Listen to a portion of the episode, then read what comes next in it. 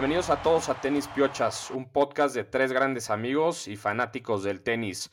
Hoy en la agenda, pues vamos a platicar de Carlitos Alcaraz ganando Indian Wells, pero lo más importante es que hoy estamos con nuestras invitadas, nuestras colaboradoras en Indian Wells, las hermanas Almada, Michelle y Natalia.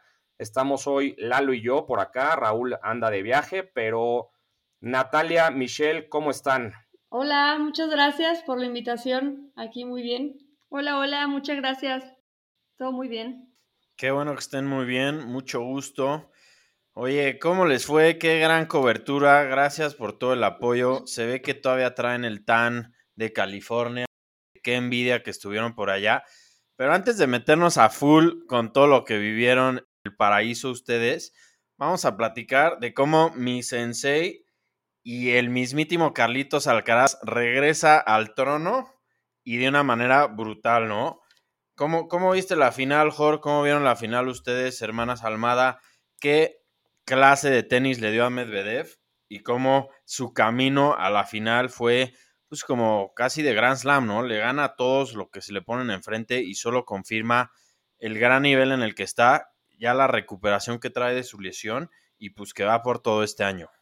Sí, la verdad es que pues Alcaraz arrasando, creo que en la, en la final Medvedev ni metió las manos, la neta, o sea, eso a mí me decepcionó un poco de Medvedev. Sabemos que viene ya cansado porque trae, bueno, traía una racha de tres torneos ganados, pero me decepcionó bastante el ruso, no por demeritar a, a Alcaraz que dio un torneazo y una gran final, creo que también le supo jugar mucho a Medvedev y pues lo, desesperó mucho, ¿no? También, o sea, como que Medvedev nunca pudo sacar las armas que sabemos que tiene. Y pues muchas felicidades Alcaraz. Lalo, muchas felicidades también. Si quieres, te, doy la felicitación a ti, güey, por atinarle al pick. Pero, pero bueno, no sé cómo vieron ustedes, Michelle y Natalia, cómo vieron la final. Y ahorita nos metemos igual de lleno a, su cobertura por allá. Ah, pues estamos de acuerdo con lo que comentan. Estuvo impecable la aparición de Alcaraz en el torneo. Lo comentábamos hace rato Natalia y yo que no sé si, si ustedes sabían que no perdió ni un solo set en todo el torneo.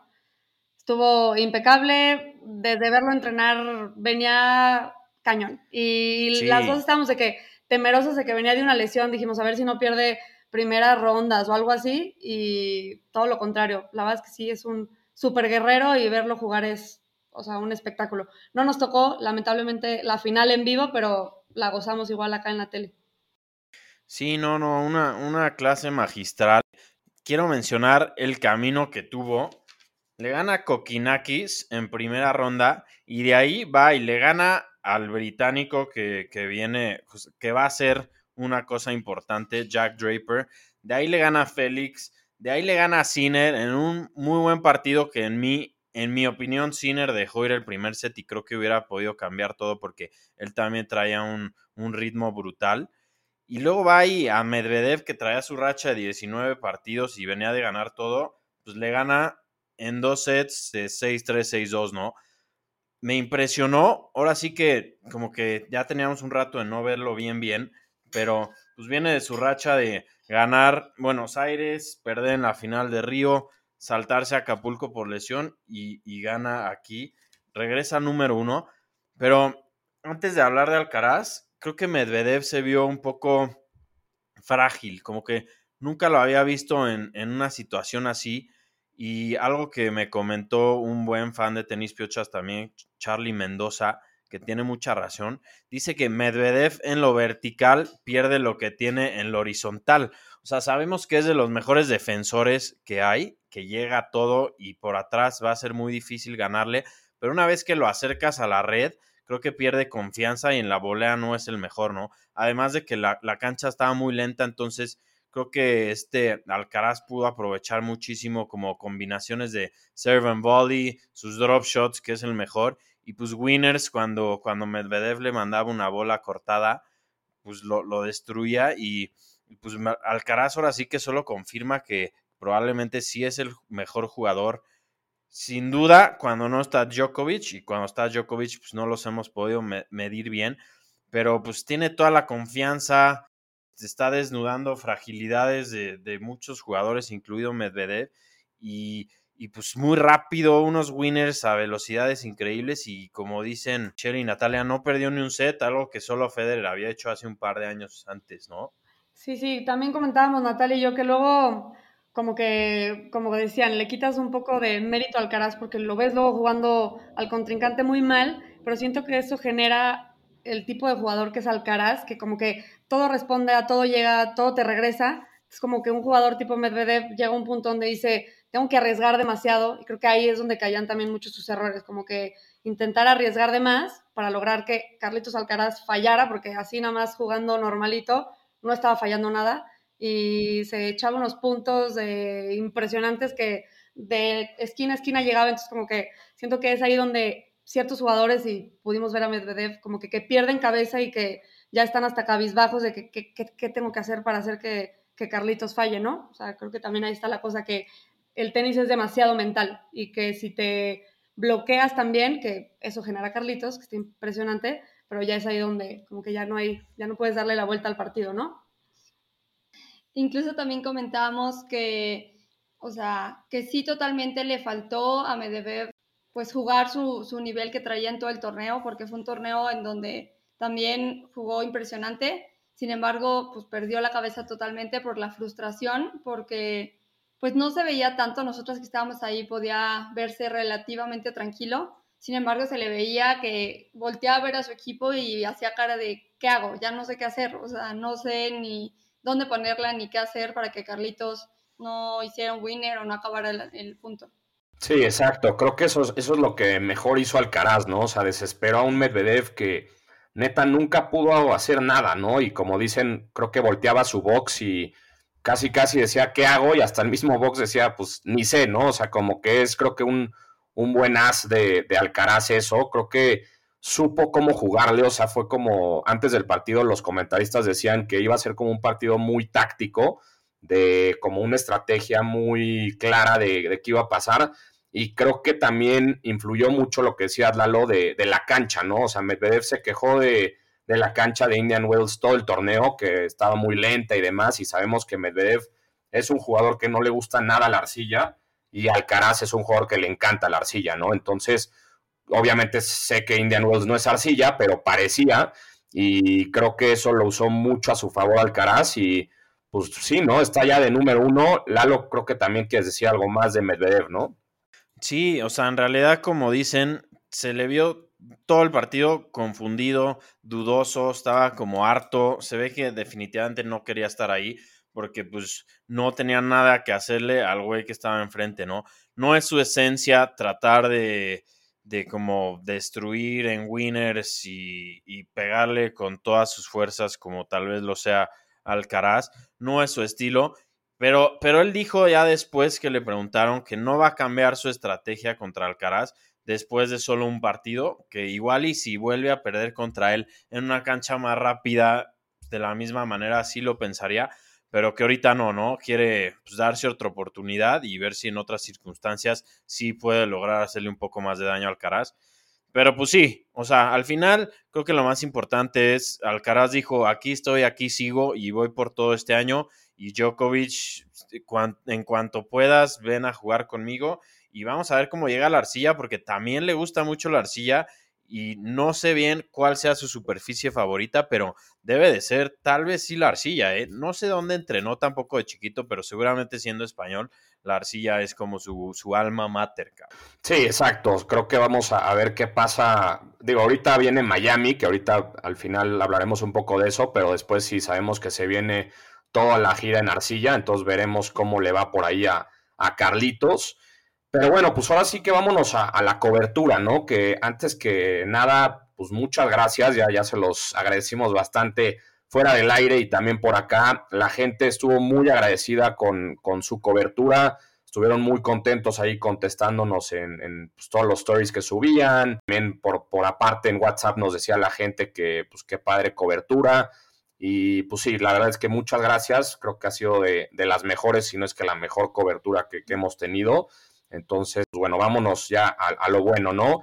Y yo pues quisiera preguntarles cómo vieron la, la organización del torneo como tal y el torneo en sí como en general, cómo lo vieron.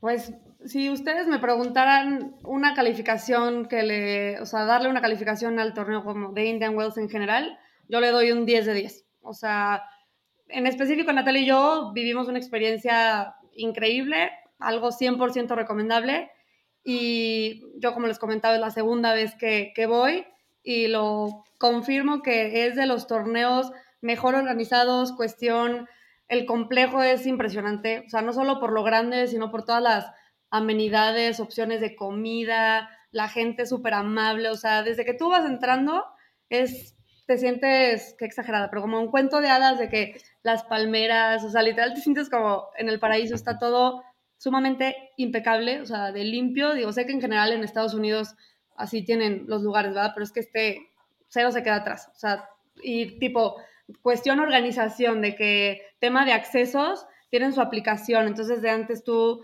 sabes qué acceso vas a entrar, tema del estacionada, hay, había estacionamiento general, fue gratis, todo súper señalado, o sea, no tienes ni un tema de que por dónde entrar, todo es impecable, padrísimo, llegas, todos te reciben súper amable, o sea, no, no le pongo, de verdad, no le pongo un pero. Desde el día uno llegamos y fue como, wow. Después de entrar y, y, y todo ese excelente servicio, casi que todos te reciben con una sonrisa, ¿no? Están como en un mood muy relajado, disfrutando, no, es, no tienen ninguna expectativa, entonces están felices con todo. Vas, hace calorcito, volteas a la derecha, hay montañas, volteas a la izquierda, hay Sí. montañas, pero con desierto. Obviamente, Así, así te van saludando. Cuando vas entrando, te dicen de que Welcome to Tennis Paradise. O sea, literal, si te sientes de que entrando al paraíso, está increíble. Sí, vi que hasta grabaron las flores. O sea, ese es el nivel de detalle que llega un torneo así. sí, sí, cañón. Entonces, lo que yo les decía en general de instalaciones, la vista, el clima, digo, sin dejar a un lado que no por nada le dicen el quinto Grand Slam, o sea, la calidad de jugadores iban, ya lo dijimos también que fue triste que no pudimos contar con la presencia de Rafa ni de Djokovic por cuestiones externas, pero normalmente ahí hubieran estado. Pues Rafa era finalista, fue finalista. Cuéntenle a la gente ese era el objetivo al principio de que ustedes querían ir a Indian Wells, ¿no? ¿Qué buscaban o qué? Pues 100% íbamos con el objetivo de poder ver a Rafa, que yo soy fan número uno de Rafa, y mi hermana de Djokovic. Y pues no se pudo por Djokovic por la vacuna, Rafa por lesión, pero bueno, al final de cuentas 100% valió la pena, vimos a muchísimos ju- jugadores y creo que hasta pudimos, no sé, como que disfrutar más a todos, porque la realidad es que sí somos un poco obsesionadas con ellos y hubiéramos estado atrás de ellos 100%. Sí, eso decíamos, de que por algo pasan las cosas. Sí, exacto, ¿no? Y creo que, creo que me Sí. lleva como a- al punto dos, ¿no? Que queríamos platicar también con ustedes. Y, y es e- eso, ¿no? Como la experiencia con los jugadores. O sea, creo que yo, o sea, eh, no he, no he tenido la suerte de ir a Indian Wells, he ido a otros, pero siempre a los que he ido es muy difícil como que acercarte mucho a los jugadores, ¿no? Y ustedes, pues parecían neta hermanas de los jugadores, ¿no? O sea, se tomaron ahí varias fotos con, con diferentes jugadores, o sea, de que me acuerdo ahorita, creo que era Ruth, Chapo también lo vi por ahí, Norris, si no me equivoco. Carlitos, exacto, exacto. Y, y pues sí, ¿no? ¿Cómo, ¿Cómo fue eso? O sea, los, después de sus partidos iban con ellos o era más que nada después de sus entrenamientos, antes, ¿cómo, cómo era eso? Pues la realidad es que es un torneo padricísimo porque la parte de entrenamientos y los partidos, ambas cosas, está súper bien organizado y obviamente es agarrarle un poquito la onda. Nosotros creo que día uno, después de un partido, ya habíamos agarrado la onda y habíamos localizado, o sea, afuera de un, del estadio 2, salían y ahí la verdad es que logramos varias fotos, yo creo que tres, cuatro fotos con diferentes jugadores, pero también está padrísimo que puedes verlos entrenar. Hay como cuántas canchas eran, como unas 10, 12, son muchísimas canchas. Y en la mayoría de las canchas tienes a los jugadores súper cerca. Y pues la realidad es que obviamente entrenando pues tratas de respetar y estar pues solo admirando cómo juegan, cómo pegan, pero también te toca ver una parte muy muy diferente que no ves en la tele o en otros torneos, que es verlos más relajados. A Casper Ruth nos tocó verlo jugar literal como fútbol con la bola de tenis, de que riéndose, divertido. Obviamente de repente hasta más que en un partido te voltean a ver y digo, no es como que están echando coto con la gente, ¿verdad? Pero sí como que puedes tenerlos más cerca y como que sientes más, no convivencia, pero sí. Sí, la, cercanía con los jugadores, yo creo que es el highlight del torneo. O sea, obviamente la experiencia de ver un partidazo es lo máximo, ¿verdad? O sea, uno que le gusta ver el tenis es wow, pero como que a este torneo no nada más vas a, a echarte un partidazo, sino vas a verlos entrenar, los ves. Hay como una zona en el, en el complejo que es un jardín así grandote y como que ese es el acceso a todas las, las canchas de entrenamiento. Entonces, por ahí pasan y, chin, si no te tomas foto, lo que comentábamos es que sí, no es nada más de que el torneo, sino que nosotras fuimos súper intensas y le agarramos la onda de que en dónde, en qué spot es el más seguro y así, pero, o sea, sí, sí es parte como que del, del valor agregado que te da el torneo, según yo, o sea, como que, que puedes acercarte muchísimo. Sí, algo muy diferente a otros torneos, o al menos no nos había tocado a nosotras vivirlo, es que puedes tener la oportunidad de verlos entrenar ya que perdieron. O sea, a nosotros nos tocó poder verlos entrenar y tomarnos foto con, con Casper Ruth y con Sisipas. Y fue algo súper diferente que nos, nos fascinó porque no, o sea, eran dos de nuestros favoritos y pensamos que habíamos perdido la oportunidad de verlos y al final vimos en el draw, que está muy padre que puedes ver el draw de los entrenamientos. Entonces, sabíamos la cancha y dijimos, no creo que sea verdad. Fuimos y ahí estaban entrenando y pues tuvimos la oportunidad de, tomar la foto. Tienes el, horario de los entrenamientos también, que eso estaba muy cool. Ah, eso está bueno, qué padre. Sí, como, como en Acapulco, yo creo que todos se, o sea, los que pierden aprovechan y se quedan ahí para pues, disfrutar un poco más y sí, definitivamente la apertura y la seguridad que sienten los jugadores con los fans en ese torneo es algo único y como dices, probablemente lo más cool que tiene pues, ese venue y ese torneo, ¿no? Y, y siguiendo, ahorita que no está Raúl aquí, pero yo tuve la oportunidad de ir con Raúl en dos ocasiones allá y nos acordamos mucho como de la comida, los drinks, el mood de que pues en la cancha creo que dos es donde tienen un Nobu con vista al estadio, ¿no? Entonces puede estar echando un sushi ahí viendo el partido. Después Raúl estaba traumado con unas margaritas que hacían en una máquina ahí. Qué raro. ¿Cómo vivieron ya esa parte?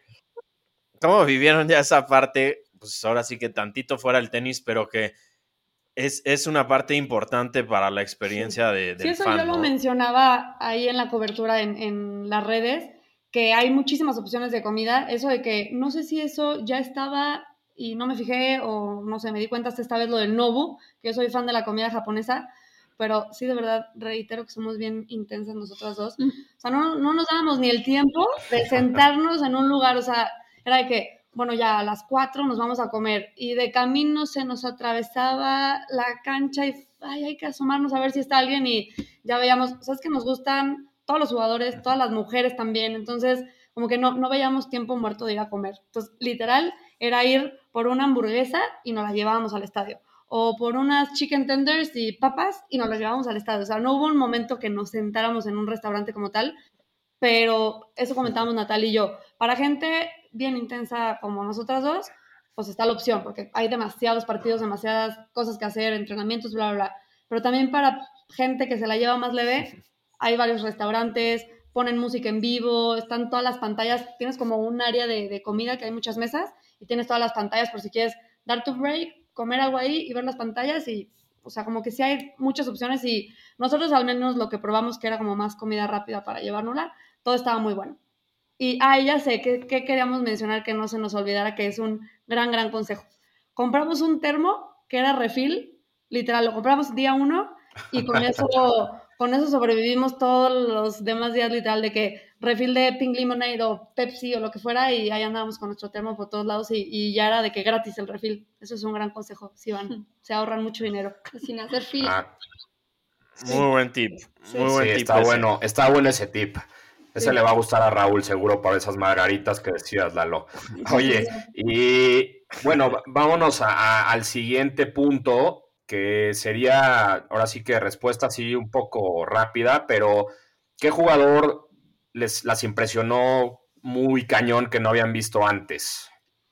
Pues Alcaraz, Alcaraz, 100%. Sí. Alcaraz no nos había tocado verlo jugar en persona y pues ya veníamos obviamente con la idea de que era un jugador muy fuerte, que de hecho hoy en día ya es número uno otra vez, pero pues venía como ya mencionamos de una lesión y no sabíamos si qué tan bien iba a jugar, si iba a perder en primeras rondas y pues 100% nos impresionó, ganó el torneo sin perder un solo set, entonces totalmente Alcaraz. Las dos Alcaraz.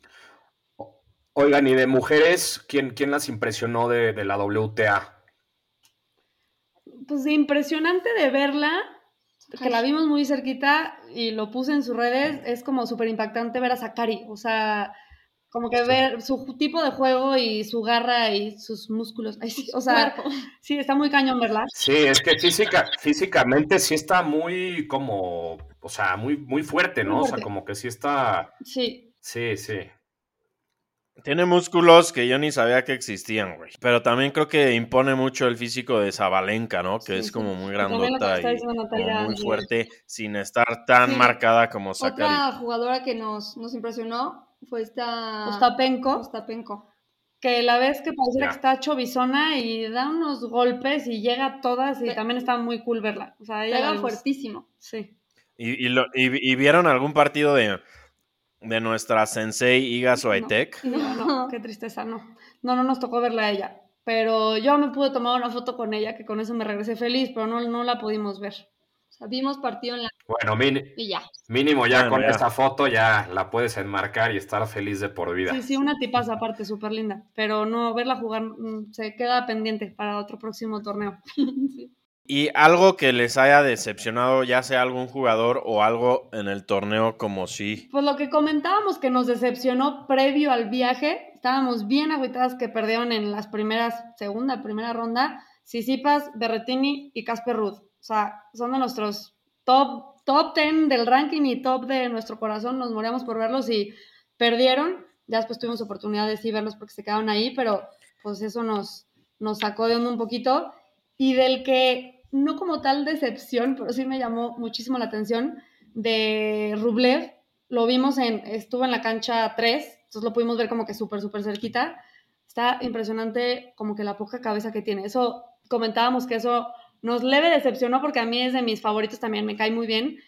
De que vimos un partido contra Cameron Norrie, ¿no? Que fue el que lo sacó y primer juego le rompen y ya andaba rompiendo la raqueta, pegándose en la rodilla, pegándose en la cabeza. O sea, decíamos, hermano, quiebre uno y ya te fuiste, ¿sabes? Como que eso decíamos Natalia y yo. Si fuera más cabeza fría y, de que, a ver, esto, el tenis cambia cuestión de un segundo, como que creo que tendría mucho más éxito. O sea, siento que le falta mucha cabeza y, eso nos llamó mucho la atención de, de Ruble. Sí, la verdad es un, es un punto interesante el que dices. Creo que es muy común eso. O sea, primero que nada, lo que dijiste de que querían ver a Tsitsipas, Berretini y Rud. Un paréntesis, aquí en el podcast somos tres y dos de los jugadores que nombraste son de nuestros jugadores favoritos. Yo, a mí me encanta Rud y estoy inmensamente decepcionado de su inicio de año porque ha sido terrible. Y Raúl, que no está hoy, es mega fan de Tsitsipas, ¿no? Pero regresando al tema, es muy común eso, ¿no? O sea, a mí me ha pasado que me, acuerdo de un Miami Open que iba a ver a Federer, igual perdió, ya ni me acuerdo si perdió o canceló y ya no fue, entonces todo el propósito del viaje, como les pasó a ustedes ahorita con Nadal y Djokovic, era ir a ver a Federer, no lo pude ver, obviamente vas feliz porque pues ves más más partidos, pero es muy común eso, ¿no? Y, y sí, sí es parte de, y de Rublev, Lalo, creo que te la paso a ti esta porque sé que te encanta a ti como jugador Rublev, pero es un punto muy interesante que a lo mejor no se llega a ver tanto en la tele, ¿no? Creo que también es, es un punto muy importante ese que ustedes que están ahí en, piso como tal, pues chance ven más cosas que no se ven en, los partidos en la tele, ¿no? Sí.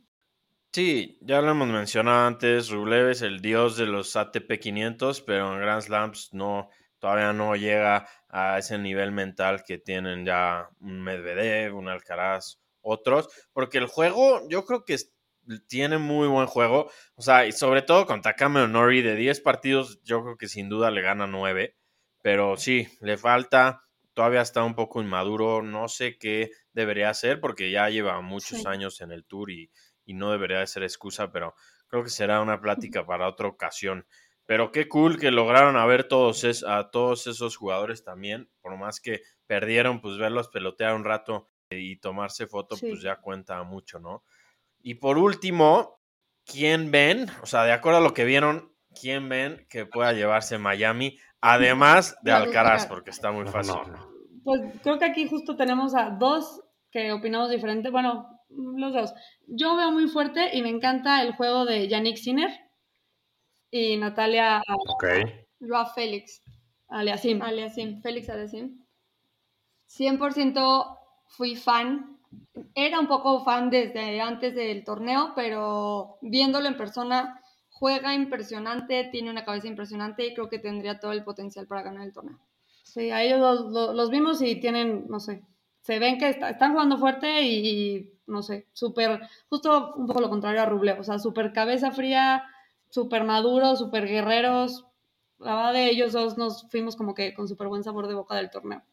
Sí, comparto con ustedes, también me encantan los dos y creo que los dos están a punto de hacer como su breakthrough en alguna ocasión. O sea, algo Sí. muy duro van a ganar este año. Yo desde el principio puse que Félix ganaba un Grand Slam este año, creo, ¿no, Jor? Sí. Pero, pero va a estar bueno Miami. Vamos a ver cómo cierra la temporada de cancha dura el American Swing y ya se van para Europa. Y, y pues qué padre que tuvieron la oportunidad de visitar. Ahora sí que el torneo que ha ganado como mejor torneo, creo que ya son muchos años. Toda la organización, toda la gente, los jugadores, nadie se quiere perder esa fecha. Y pues nuevamente, gracias por la cobertura, gracias por las fotos, gracias por tomarse el tiempo por presumir ahí por todos lados la increíble gorra que traían en la cabeza y siempre van a tener un espacio en este podcast en cuanto quieran opinar algo, discutir con Jor y sus necedades de Rude y demás. Y pues gracias a todos. Y por última pregunta, yo me voy con que para conocerlas un poco mejor, ¿quién es su jugador favorito de todos los tiempos? Para mí, el mejor jugador de la historia y de mi corazón y mi vida, Novak Djokovic. Yo 100% a Rafael Nadal. 100%. Oye, pues de, de- qué bueno, qué bueno esos jugadores. Creo que hay que irle mandando unos Kleenex a Natalia porque creo que el fin de Nadal se viene muy cerca. Eso lo llevamos platicando aquí mucho, pero creo que sí, ya, ya es, parece que es el fin, ¿no? Va a estar interesante ahorita que regresa a la arcilla, pero, pero bueno, vamos a ver. Y sí, como dijo Lalo, muchísimas gracias ahí por, por su cobertura. Eh, muy buenos puntos que dan, la verdad es, es muy interesante. Como les dije, la gente estuvo muy, muy contenta con, con todo lo que fueron subiendo. Y, y pues creo que sería eso. Lalo, no, antes de que nos despidamos, ¿quién es tu pronóstico para ganar el, el Open? No me vayas a decir Alcaraz, güey. ¿Por, qué no te voy a decir Alcaraz si yo casi que puse Alcaraz en la mira del mundo, güey, cuando nadie lo había visto? Pero si no es Alcaraz, puta, yo también podría Sinner. Sí, Sinner. No, o sea, yo, yo te digo que no ponga, o sea, bueno, te dije no vayas a poner Alcaraz porque es muy difícil, sabemos estos dos torneos, ¿no? Que es ganar Indian Wells y Miami, entonces yo lo veo muy difícil. Pocos jugadores lo han hecho. Djokovic lo ha hecho ya varias veces, Federer lo hizo también un par de veces. Yo, lo, yo no creo que Alcaraz tenga todavía para ganarlo. Y si yo pondría a alguien, me encantaría poner Ruth, pero claramente no lo voy a poner porque empezó muy mal el año. Pero Igual y si lo pones ya empieza a ganar, porque acuérdate que cuando escoges uno haces como efecto contrario tú, güey. Exacto. No, pues justo el año pasado tuvo un buen torneo. Él llegó a la final y perdió con Alcaraz, pero yo me voy a ir con, con un gringo, ¿no? Me voy a ir con Taylor Fritz, que también lo puse ahí en Indian Wells. Me gustó, me gustó su Indian Wells y creo que lo veo, lo veo fuerte para Miami, ¿no? Excelente, vamos a ver qué pasa. Y pues nada, grabamos un- unos comentarios del Tennis Showdown. Mientras ustedes estaban en Indian Wells, Jorge y yo estábamos sufriendo en la Plaza de Toros México en un desastre de evento donde Medvedev creo que perdió la final porque ya traía la cabeza en el Tennis Showdown. Pero sí, grabamos un par de comentarios ahí para que la gente los escuche. Y pues nada, ahora sí que despedirnos, agradecerles una vez más, qué padre que sean tan fanes y en cuanto vayan a otro evento, por favor avísenos para Sí, pues, claro. hacer ruido, ¿no? Exacto. Un, un fuerte abrazo a, a, a ti, Lalo, a ustedes dos, Michelle y Natalia, y un saludo a toda la gente que nos No sé escuche. si ustedes quieran decir algo Nosotras, despedirse. pues, muchas gracias por la oportunidad. Estábamos un poco nerviosas, pero sabíamos que ya hablando de tenis y con gente que sabe de tenis y le- le- les gusta, pues como que iba a fluir padre y así fue. Y estuvo. Gracias por la oportunidad. Sí, pues igual que mi hermana, agradecerles, fue un gusto y la verdad es que estuvo, estuvo muy padre, disfrutamos esta, esta plática. Esta plática, sí. Oye, ¿y ustedes juegan tenis? Sí, Sí, también. Pues igual y podemos organizar un dobles. Jor, necesitarías afinar ese revés, pero pues, cuando sea, organizamos un, un match ahí. Sí, estaría padre. Venga, me late. Le entramos. Pues un abrazo, cuídense. Gracias, abrazo. Adiós, muchas gracias. Bye. Bye bye.